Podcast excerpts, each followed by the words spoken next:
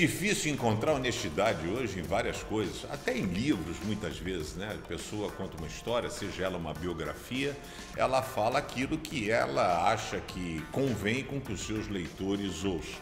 Existe a biografia que é contratada pela própria pessoa, né? Óbvio que vai contar mais as coisas boas. Existem as biografias que são feitas por terceiras pessoas, né? Que aí necessariamente ela não fala aquilo que você gostaria, mas relata também uma verdade que vai do lado da pessoa.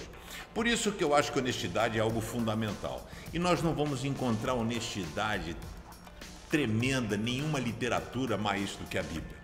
A Bíblia é o livro que é a verdade, ela é espada afiada de dois gumes, mas ela não tenta afofar você, ela não tenta agradar você. A Bíblia é um livro de confronto, de encontros e de desencontros. A Bíblia ela pega você e leva você a ter um encontro verdadeiro contigo.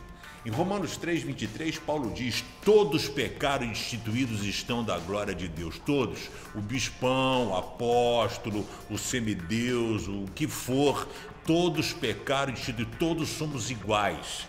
Ele mostra a fragilidade de Abraão, a impaciência de Moisés, ele vai mostrar a impaciência de Pedro, Paulo, o adultério de Davi, porque se fosse uma biografia, não, isso tira da Bíblia, se a Bíblia fosse montada depois, né? Não fosse inspirada por Deus, vamos esconder essa história de Davi, porque vai ficar ruim, né? Como é que a gente vai poder explicar essa história para o pessoal depois? Mas a Bíblia é um livro honesto.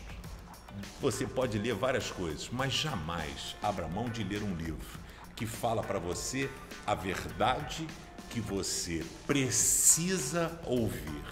Necessariamente não é aquilo que você gostaria de ouvir, mas com certeza é o que você precisa. Aí, vê se compartilha o vídeo, né? Vamos plantar semente de Deus por aí. Entra lá no canal Pense no YouTube, dá um cliquezinho lá, se inscreve no canal e também dá um like lá, um joinha.